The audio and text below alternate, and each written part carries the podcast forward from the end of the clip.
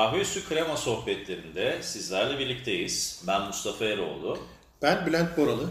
Bugün bilinen bir konuyu farklı bir açıdan ele almaya çalışacağız. Neden az kitap okuyoruz? Mustafa bu konu niye önemli?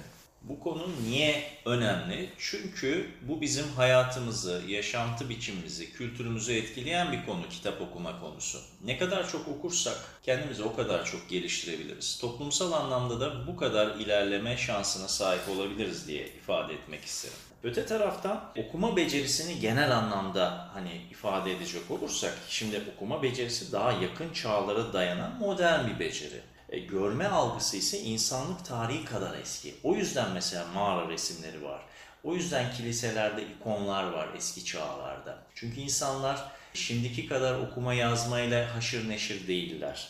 Görmek, görsel algı çok daha ön planda. Şu an bile öyle aslında. Şimdi e, dolayısıyla okumak öncelikle o dile hakim olmak, bir dil bilgisi becerisi ve aynı zamanda bir parçada konsantrasyon gerektiriyorken görmek, görme yoluyla algılamak o yüzden çok daha kolay ve rahat. Mesela reklamcıların bu işte binaların yüzlerindeki o büyük reklam panoları da aslında bu algıyı yakalamak için tasarlanmış olan şeyler olduğunu da söylemek yanlış olmayacaktır. Peki Mustafa şöyle bir baktığında insanoğlu yaklaşık okul öncesi eğitimi saymazsan 6 yaşından itibaren işte 23-24 yaşına kadar eğitim görüyor. Bu eğitim safhasında her sene bir sürü kitap okuyor. Bu eğitim safhası esnasında yüzlerce kitap okuduğu varsayılıyor.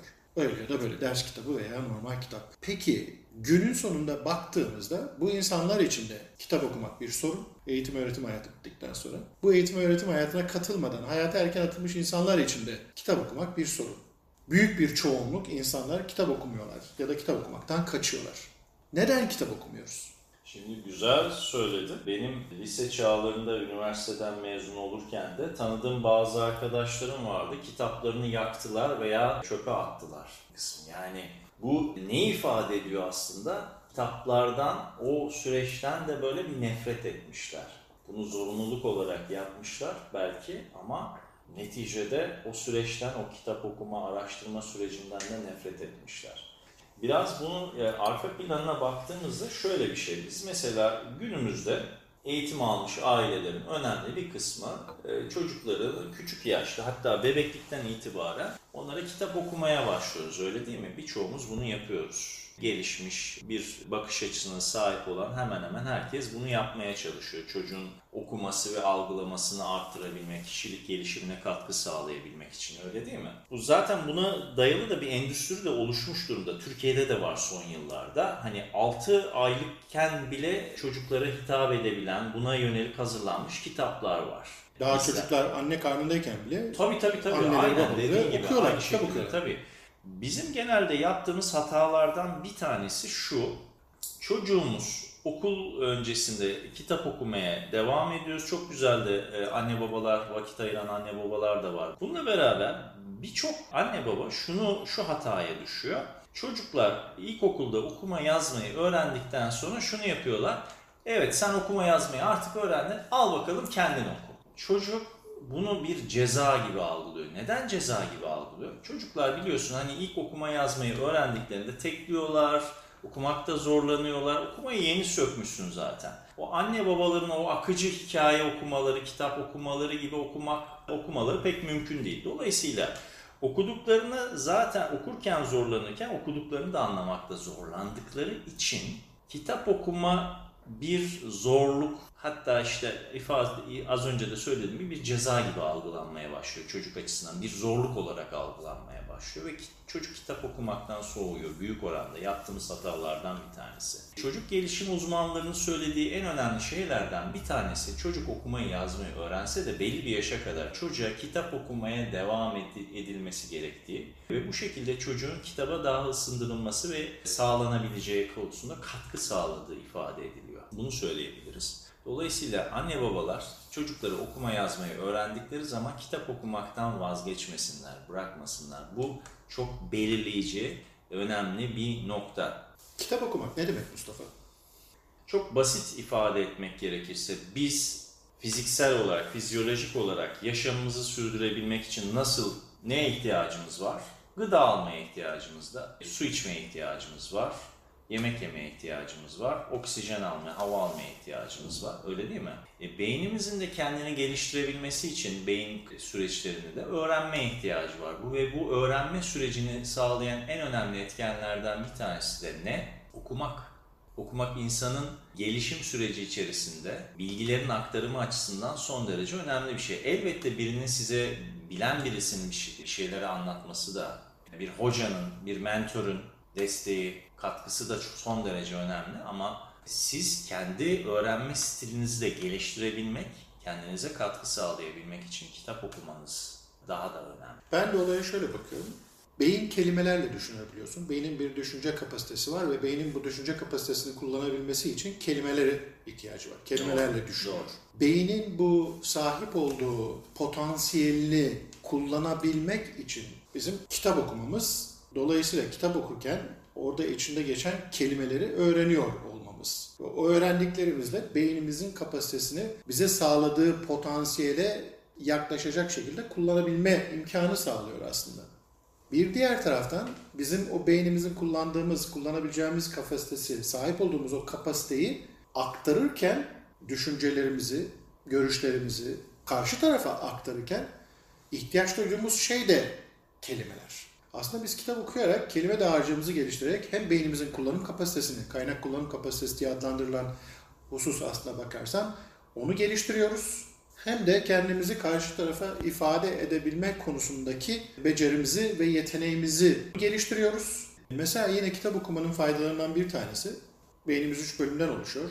Kabaca, beyincik ve beyin sapı, limbik beyin dediğimiz, memeli beyin dediğimiz kısım yani bizim duygularımızı, dürtülerimizi yöneten amigdala vesairenin olduğu hafızamızın kontrol edildiği kısım ve bir de en dış kısmı insanı insan yapan, diğer canlılardan ayıran sebep sonuç ilişkileri kuran, düşünen, taşınan, mantık kısmını oluşturan dış korteks. Baktığında dışarıdan bir algı duyu organlarımızla bir şey aldığımızda bu talamustan beyine girdiğinde iki yol ayrılıyor.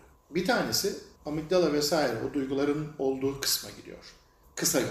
Bir tanesi de hangi duyu organından alıyorsa korteksin ilgili kısmına gidiyor ki bu uzun yol. Şimdi kısa yoldan giden çok çabuk karar veriyor. Bizi hayatta tutmakla ilgili savaş ya da kaç kararı veriyor. Mesela bir ok atıldı, bir şey bir şey geliyor, kafayı çeker sana. İrkilir. Ne oldu? Kim karar verdi? Bunun kaçma refleksini amigdala devreye soktu. Ondan sonra aradan bir zaman geçtikten sonra ha ne geçti?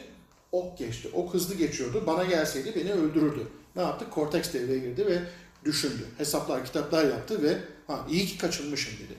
Diyeceğim nokta şu. Biz aslında bir sürü kararı bu şekilde hızlı alıyoruz. Korteksi kullanarak aldığımız kararlar yavaş ve meşakkatli kararlar. Süreci uzun süren kararlar. Diğer kısmı çabuk aldığımız kararlar ve genelde de doğru olan kararlar aslında. Ama orası böyle ben şey diyorum evrimden getirdiği, insanın yaratılışından itibaren getirdiği, biriktirdiği şeylerle veriyor o kararı. Bundan önce mağaranın önünde bekleyen insan için karşıdan gelen bir aslan onun için potansiyel tehditken bugün iş yerine gelen bir müfettiş onun için potansiyel bir tehdit. Ama günün sonunda tehdit. Evet. İkisi de. Biçimsel olarak Dolayısıyla, de sonuçta sonuç aynı aslında. Evet. Bir şey geldiğinde işte o dürtüsel karar veren kısmımız hemen gidiyor kendi sahip olduğu, evrimden getirdiği o kiralık kasalar gibi o e, kütüphaneye bakıyor. Burada bunun karşılığı bir şey var mı? Çok çabuk bir sırada, e, çok kısa bir sürede değerlendiriyor. Varsa benzerini hemen kullanıyor, devreye bir tepki üretiyor. Ve o tepkiyi devreye sokarak bizi kaç yana savaş şeyiyle hayatta tutuyor, motivasyonuyla. Bu karar sürecinden sonra artık o akıl devreye giriyor ve ha iyi ki kaçmışım diyor ya da tüh keşke kaçmışım ya burada da bir şey yokmuş dedirtiyor. Ama günün sonunda ikinci sistem o zaman devreye giriyor. Şimdi birinci sistemin o zaman biz faydalanacağı bazı bilgiler toplamamız lazım. Kitap okuyarak biz aslında bunu sağlıyoruz. Ne kadar çok kitap okursak o kadar çok yeni durum görüyoruz. Ne kadar çok kitap okursak o kadar yeni hayallerle tanışıyoruz. Beyin için hayalle gerçeğin arasında hiçbir fark yok. Yaşamış gibi algılıyor, oraya depoluyor. Yaşamış gibi alıyor, oraya depoluyor. Ondan sonra hızlı karar vermek için, varlığını sürdürebilmek için karar vermeye ihtiyaç duyduğunda hemen gidiyor, ha vardı burada diyor. Hazır o kararı alıyor ve devreye sokuyor. Akıl ondan sonra geliyor. O yüzden kitap okumak bize hazır tecrübe sağlıyor. Ben ona şöyle diyorum. Çukura düşmek için, e, çukura düşmenin tehlikeli bir şey olduğunu öğrenmek için o çukura düşmek gerekmiyor. Ben okuyarak o çukura düşmenin tehlikeli bir şey olduğunu öğreniyorum. Kitap bana bunu sağlıyor. Ben o çukurla karşılaştığımda otomatik olarak ha şu kitapta okumuştum, bu çukura düşersem başıma şunlar geliyor, dolayısıyla bu çukura düşme, yandan geç dedirtiyor kitap okumak. Bana bu tecrübeleri sağlıyor. Dolayısıyla ben bir kişiyim ama her okuduğum kitap bana başka kişiler de getiriyor. Ben bir hayalim, her okuduğum kitap bana bir sürü hayal daha getiriyor. Dolayısıyla benim elimde taşıdığım o alet kutusu zenginleşiyor. Kitap okumak bence o yüzden çok kıymetli olduğunu Burada bir noktayı da hani belirtmek isterim. Biz okuduğumuz zaman evet kendi açımızdan bir fayda sağlıyoruz. Bir takım bu senin bahsettiğin noktalardaki birikimlerimizi arttırma anlamında. Toplumda kitap okuyan insan sayısı da arttıkça bilen, bilgi birikimini arttıran ve doğru karar verebilecek noktada insanlar da arttıkça dışsal bir fayda da sağlıyor aslında. Yani bu bahsettiğim dışsal fayda daha rahat, daha yaşanılır, daha uygar, daha medeni bir toplum olma yolunda da e, ilerlememizi sağlayan önemli unsurlardan biri olarak karşımıza çıkıyor Evet. ka- kanımca. Kitap okumamak ne sağlıyor insanlara? Kitap okumamak ne sağlıyor ya da neyi sağlamıyor? Aslında ne sağlamıyor diye Kitap okumamak ne sağlıyor insanlara? İnsanlara bir şey sağlıyor ki insanlar bu kitabı okumayı tercih etmiyorlar. Az önce de ifade ettiğim gibi kitap okumak bir parça hani dil bilgisi ve konsantrasyon gerektiriyor.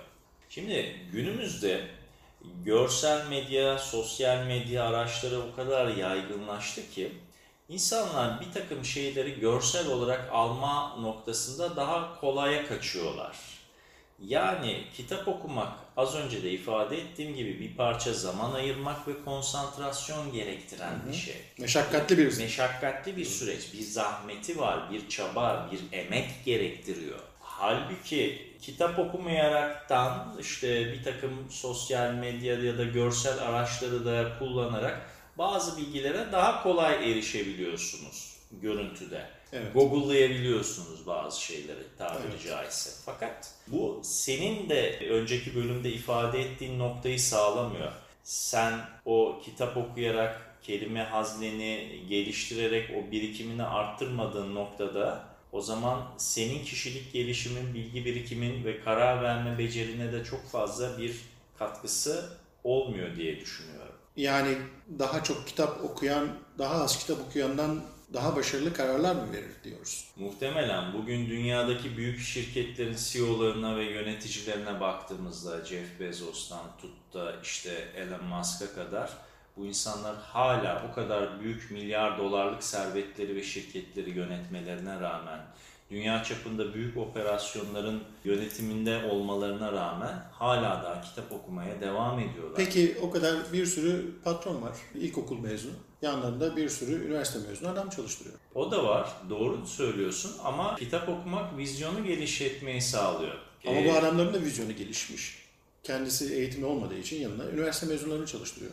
Bu da bir vizyon değil mi? Bahsettiğin gibi e, gerçekten eğitim, az eğitim almış ya da kitap okumayan insanlar da var, patronlar da var dediğin gibi. Fakat onların vizyonuyla okuyan, kendini geliştiren vizyonların kişilerin arasında vizyon farkı olduğunu düşünüyorum ben. Geleneksel üretim tarzında belki senin dediğin mümkün olabilirdi. Fakat örneğin okumayan, iyi eğitime sahip olmayan birinin bir teknoloji girişiminin sahibi olabileceğini ben günümüzde pek düşünmüyorum. Yani sen ne diyorsun? Ben şunu söyleyeyim. Bir kere eğitimsiz o tarz patronlar eğitimli patronlardan çok az. Eğitilmiş insanların başarılı olma şansı, eğitimsiz insanların başarılı olma şansından ben daha yüksek olduğunu düşünüyorum. Kesinlikle. Dolayısıyla oradaki küçük bir grup bizim büyük grup için istatistiksel bir anlam ifade ettiğini düşünmüyorum. Evet başarı için okumak şart değil ama okumak belli başarıyı garanti ediyor. Ne kadar çok okursanız belli nereye varabileceğinize ilişkin bazı başarı seviyelerine ulaşabilme konusunda size bazı garantileri veriyor. Ki girişimcilikle ilgili kısım ayrı bir şey. Dolayısıyla o istatistiksel anlamda okumamanın da faydalı bir şey olduğunu ifade edebilecek kadar çoğunluk olduklarını düşünmüyorum. Deminki dediğin şeye gelelim tekrar. Okumamak ne fayda sağlıyor deyince aslında burada fiziğin temel prensiplerinden bir tanesi enerjinin korunumu kanunu devreye giriyor. Kitap okumayarak biz aslında enerjiyi koruyoruz. Kitap okumaya başladığında beyin orada kelimeyi okuyacak, algılayacak, onu anlamlandıracak. Beyin içinde denge bozulacak çünkü dışarıdan yeni bir şey girdi. O yeni bir şeyi kendi sahip olduğu kavramlarla birleştirecek. Bak bakalım hangisiyle sen uyuşuyorsun? Var mı senin gibisi? Uyuşan varsa kendi içinde bir asimilasyona tabi tutacak o kelime, o e, bilgiyi sindirmeye çalışacak. Eğer yoksa ona yeni bir yer açacak ve o yeni yeri açtıktan sonra diğerleriyle bağlantılarını kurdurup onu işleyecek ve bizim için kullanılabilir bir e, bilgi haline getirecek. Dolayısıyla bunlar için tekrar dengeyi sağladıktan sonra bizi kullanılabilir hale getirecek. O bilgiyi kullanılabilir hale getirecek, bize faydalı hale getirecek. Bütün bunları gerçekleştirirken de bir enerji sarf edecek. Enerji herkes için problem. Bir fabrika içinde bir problem, bir insan içinde problem. Ama dediğin gibi bir resime baktığında bir sürü şey, tek bir seferde bir sürü şey çok e, basit ve zahmetsizce algılanacak. Ve zahmetsizce bizim için bir e, anlam ifade eder hale gelecek. O yüzden zahmetsizce ulaşılan bu şey beynin tembelliğe olan yatkınlığına hizmet ettiği için önümüze tak tak tak tak sürülen bu hiç çaba sarf etmeden önümüze gelen şeyleri tercih eder hale geliyor. O yüzden okumaktansa önüne gelen şeyi tercih ediyor. Beyin tembel olduğunu düşünüyorum ve tembellikten dolayı da onu tercih ettiğini enerjinin korunumu kanunuyla da kendi ihtiyaç duyduğu enerjiyi koruyabilmek ve daha uzun süre hayatta kalabilmek için, daha az enerjiyle daha uzun süre işlem yapabilmek için okumamayı tercih ediyor. Yani insan konfor alanının dışına çıkmayı pek de istemiyor diyorsun. Yani okumakla da bu konfor alanının dışına çıkmanın bir adımı, önemli bir adımını atmış oluyor insanlar ve burada da bir karar vermek durumunda kalıyorlar aslında dediğin noktada. Ben bunu anlıyorum. Şimdi peki şöyle bir şey de var aklıma gelmişken. Kitap okuyan insanlardan da sıkça duyduğum şeylerden bir tanesi, hatta bu konuda bazı tartışmalar da var biz kitap okuyoruz. Evet ben sık kitap okuyorum ama okuduğum çoğu şeyi de unutuyorum. Aklımda kalmıyor da diyorlar ki hı hı. haksız da değiller. Sen peki bu noktada ne de ne söylemek istersin? Yani kitap okuyoruz ama bu bilgiler evet beynimizde e, çok önemli bir yer etmiyor. Her istediğimiz zaman e, geri gelmiyor aklımızda. Bunu çağıramıyoruz, hatırlayamıyoruz mesela. Hı hı. Bu önemli bir konu. Sen ne diyorsun bu konuda? Kitap okumak başkasına anlatmak için yapılan bir kavram değil. Niye ihtiyaç duyarsın? Başkasına anlatmak için birilerine okuduğun kitabı anlatmayın. O başka bir kavram. Eğer eğitmensen, o kitabı birilerine aktarmakla sorumluysan onun başka yöntemleri var. O yöntemlerle okumadığın için aslında istediğin zaman sana gelmiyor. Aklına çağrışımla gelmiyor ve onu aktaramıyorsun ya da aktarmakta zorlanıyorsun. Fakat yine temel noktaya geri dönersek biz kitabı okurken etki tepki mekanizmamızı devreye sokuyoruz. Kitapta okurken okuduğumuz şeylerle duygularımız tetikleniyor. Duygularımız tetiklenince o tetiklenen duygumuz orada okuduğumuz şeye bir tepki olarak doğuyor. Veya orada okuduğumuz şeye duygularımız bir tepki veriyor. Dolayısıyla aslında biz kontrolümüzde veya kontrolümüz dışında o kitaptan bilgilenme amacıyla değil, bilgilenmek ve sahip olduğumuz bu bilgiyi bir sınavda kullanmak maksadıyla okumuyorsak aslında duygularımızı eğitiyoruz. Duygularımıza dürtüyoruz. Onları hayata geçiriyoruz. Hayal dünyamızı tekrar aktif hale getiriyoruz. Hayal dünyamızı dürtüyoruz. Başka bir hayal gücünü alıp kafamıza sokuyoruz. Ama biz bunun belki farkında olmuyoruz. Aktif kullanıcı pozisyonda ha bana şimdi lazım ben bunu getir o kitabı okumuştum. İşte Dostoyevski'nin Suç ve Cezası'nı okumuştum. Hadi bakalım kanunları konuşacağız şimdi arkadaşlarla. Suç ve ceza nerede? Şeklinde değil. Ama suç ve cezanın o bizde yarattığı duygusal etkilenmeyi yaşıyoruz ve gelişimimize katkı sağlıyor. O yüzden biz istediğimizde çağıramıyor da olsak o bilgiyi ben bizi etkilediğini ve bizi geliştirdiğini düşünüyorum. Dediğin nokta çok doğru. İşte o konfor alanımızı dürterek bizim gelişimimizi sağlıyor. Duygusal konfor alanımızın dürtülmesini ve genişlemesini sağlıyor. O yüzden kitap okumanın başkasının hayallerinden, başkasının bilgilerinden faydalanmanın çok kıymetli olduğunu düşünüyorum. Kesinlikle haklısın. Ben de katılıyorum bu noktada söylediklerine. Kitap okuyamayan insanlar, mesela kitap okuyamıyorum diyen, işte beni sıkıyor, işte birkaç ilk birkaç sayfayı okuduktan sonra sarmıyor, devam edemiyorum diyen birçok kişi de var. Okumak istiyorum, okuyamıyorum diyenler var. Senin bu konuda bir önerin olur mu Bülent? Yani kitap okuyamayan kişiler ne yapmalı? Nasıl başlamalı? Nasıl bir adım atmalı mesela? Bir koç olarak da sana sormuş olayım bu konuyu. Bence hemen eğer okuduğu kitap onu sarmıyorsa hemen bıraksın. Karpuz aldığınız karpuz, yemek için aldığınız karpuz kabak çıkarsa yemeye devam ediyor musunuz sonuna kadar? Evet, Etmiyorsunuz değil mi? Karpuz güzel çıkarsa yemeye devam ediyoruz. Karpuz çok güzel bir ürün. Kıpkırmızı ama tatsız tutsuz yemeye devam ediyor muyuz? Etmiyoruz. Güzelmiş ama kötüymüş diyoruz. Yemiyoruz. Kitap da öyle. E, alırken bir kere iyi seçersen kitabı, zevklerine, hayallerine, duygularına, ihtiyaç duyduğun şeye isnaden artık bilemiyorum neye göre sevebileceğini düşündüğün bir şey aldığında onu okumaya başladığında büyük bir oranda başarılı olacaktır. Sonuna kadar götürecektir seni. Ama başladın ve sarmadı. E ne yapalım? Kestik karpuz ve kabak çıktı diyerekten o kitabı bence hemen bırakıp sevebileceği yeni bir kitap peşine düşmeli. Evet, ben de şey söylemek istedim. Bu konuda mesela kitap eleştirmenlerinin de yazılarını takip etmek önemli diye düşünüyorum. İyi kitapla kötü kitabı ayırt etmek noktası da önemli. Çünkü her İyi yazılmış olan iyi kitap bence iyi kitap olmayabilir. Ee, İyi kitap, kötü kitap kavramına ben çok katılmıyorum. Benim ihtiyacım olan şeye, ihtiyacım olduğu anda bana veren kitap iyi kitaptır. İkimizin ihtiyacı aynı olmadığı için dolayısıyla hani sana iyi gelen bana iyi gelmeyebilir, bana iyi gelen sana iyi gelmeyebilir. Dolayısıyla böyle bir iyi kitap, kötü kitap kavramı ben bu tarz bir sınıflandırma çok anlamlı ya da gerçekçi. Ya ben o konuda tam aynı fikirde değilim. Çünkü her yazılı kaynağında iyi yazıldığını düşünmüyorum. Bazen hevesle, iyi editoryal çalışmalardan geçmeden basılan kitaplar da var. Tabii bunun ekonomik maliyetleri de var yayın evleri açısından. Fakat şöyle de düşün, kendisi cebinden parasını vererek kitap bastıran kişiler de var. Kendi bir takım kendilerini tatmin etmek için ya da bir yazılı eser bırakmak anlamında bunu yapan kişiler de var. E, Dolayısıyla bu noktada sadece sizin anlatacaklarınız önemli değil, insanlara ne vereceği de önemli. O yazılı basılmış olan kitabın ya da eserin her ne derseniz. Ben o noktada iyi kitap ve kötü kitap vardır diyorum. Bununla beraber Ben yine iyi kitap ve kötü kitap vardır kavramına karşıyım. Bence her kitap iyi kitap olabilir, her kitap kötü kitap da olabilir. Siz kitabı seçmesini bilirseniz o zaman o kitap sizin için iyi kitap haline gelir. Kitabı seçmesini bilmezseniz o zaman o kitap dünyanın en iyi kitabı bile kötü kitap haline gelebilir. Bir kere kitabı seçmek için bence kitabın içine bakmak lazım. Kitap kurcalamadan alınmaz. Online kitap almak çok eğer içeriğini bilmiyorsanız orada bile size okuyun diye 15-20 sayfa e, açıyorlar. Oku ilgini çeker mi çekmez mi diye. Bence bir kütüphaneye gidip ya da bir kitapçıya gidip bir kitap alacağınız zaman ya da bir kitabı okumak için elinize aldığınız zaman önce içinde bir tur atmalısınız. Önce sayfaları rastgele çevirip paragraf başını sonunu okuyun. Bir baş kısmına bakın, bir son kısmına bakın, aralara bakın, inceleyin. Bakın saracak mı sizi? Ondan sonra zaten o size bazı fikirleri verecektir.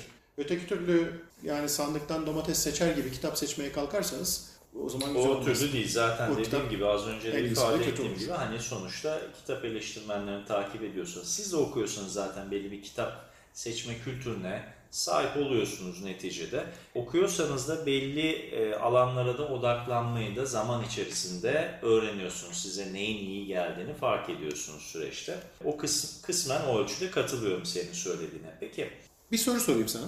Bence çok üzerinde düşünmüş olabileceğin bir soru olabilir bu.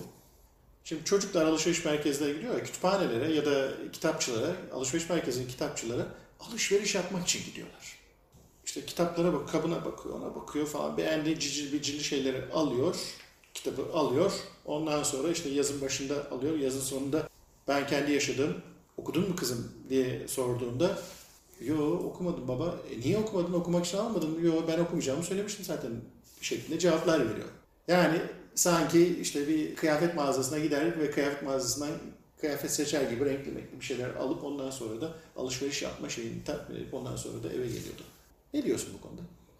Şimdi az önce de söyledim ya insanın görsel algısı daha kuvvetlidir ya çocuklarımız için de aynı şey geçerli. Sonuçta bir kitabın kapağı, dizaynı, sayfaları, sayfalarındaki yazı karakterleri, içinde resim olup olmaması bile bir kitabın çocuğun ilgisini çekmesi açısından çok önemli bir yer tutuyor hakikaten. Tabii elbette ki çocuk kitapları açısından baktığımızda çocuğun gelişimine ve yaş grubuna göre de hazırlanıyor onlar zaten. Buna göre çalışmalar yapılıyor. Ee, Öte taraftan kitabın okunması kısmına gelirsek, bir kere kitap seçerken biz çocuğa dayatmaktan ziyade çocuğun istediğine göre seçimleri yapmalıyız. Çünkü eğer kızım ya da oğlum illa bu kitabı al, mutlaka al dediğimiz noktada konuda diretirsek, çocuğun fikrine karşı gelerek bunu yaparsak bir kere çocuk o kitaptan soğuyor. O kitabı alsak bile bir kere okumamaya meylediyor. Ben bunu Al bu karpuzu ye gözlemliyorum. Ben bunu gözlemliyorum bir kere. Öte taraftan gerçekten çocuğumuzun bir kitabı okumasını istiyorsak, onun faydalı, iyi bir kitap olduğunu düşünüyorsak o konuda ikna etmeye çalışmak.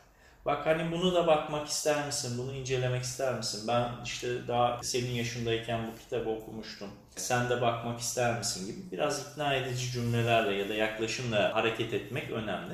Bir diğer önemli nokta, belki de daha da önemlisi burada hemen tamamlayayım. Şimdi çocuğa kitabı alıyoruz, al oku diyoruz. İşte yaz tatilinde evladım kitabı oku bitir, sonra sana soracağım demektense şöyle yapmak bence daha iyi.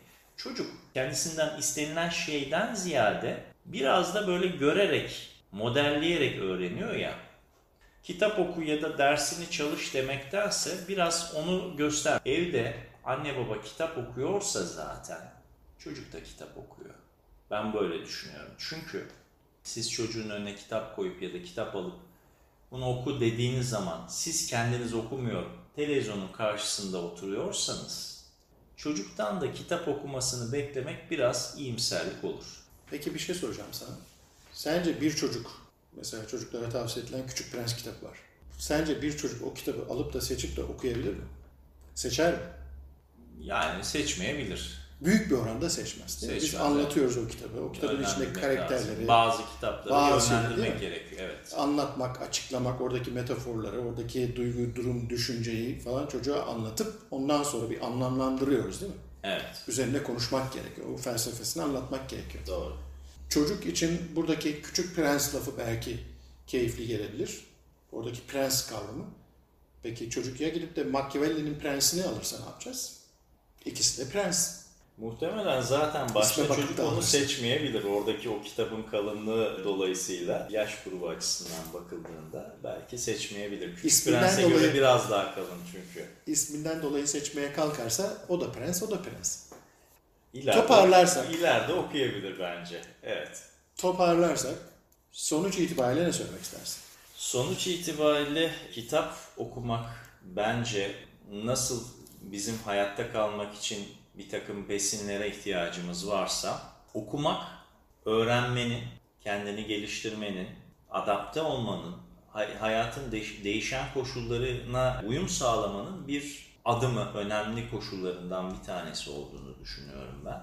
Dolayısıyla okumak, öğrenmek, araştırmak için konfor alanımızdan çıkmak bence çok önemli. Çünkü zannedildiği gibi hayat konfor alanını oluşturmakla devam eden bir süreç belki. Yani yaşamımız boyunca kendimize bir takım konfor alanları yaratmaya çalışıyoruz. Bir takım rutinler oluşturmaya çalışıyoruz. Ama bence yaşamın ta kendisi konfor alanının dışında başlıyor. Ne kadar çok konfor alanının dışına çıkarsak hayata dair bakış açılarımız da o kadar genişliyor ve o kadar çok öğreniyoruz. Merakımızı tetikleyen bir süreç yaşıyoruz ve keyif alıyoruz diye düşünüyorum hayattan.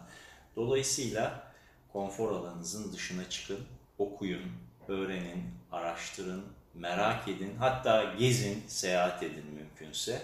Ben böyle son olarak söylemek istiyorum. Ben de şu şekilde tamamlayayım. Bir kere çocuklara ya da çevrenizdeki kitap okumasını istediğiniz insanlara kendi alışkanlıklarınızı dayatmayın. Biz kitabı yapraklardan, sayfalardan, canlısından okumayı seven bir nesiliz. Onunla büyüdük. Dedikleri gibi Urfa'da Oxford vardı da biz mi gitmedik? Bizim zamanımızda iPad vardı da biz mi iPad okumadık? Dolayısıyla teknoloji gelişiyor. Gelişen teknolojinin imkanlarını sunmak lazım. Arabada giderken radyoda sesli kitap dinleyebilirsiniz.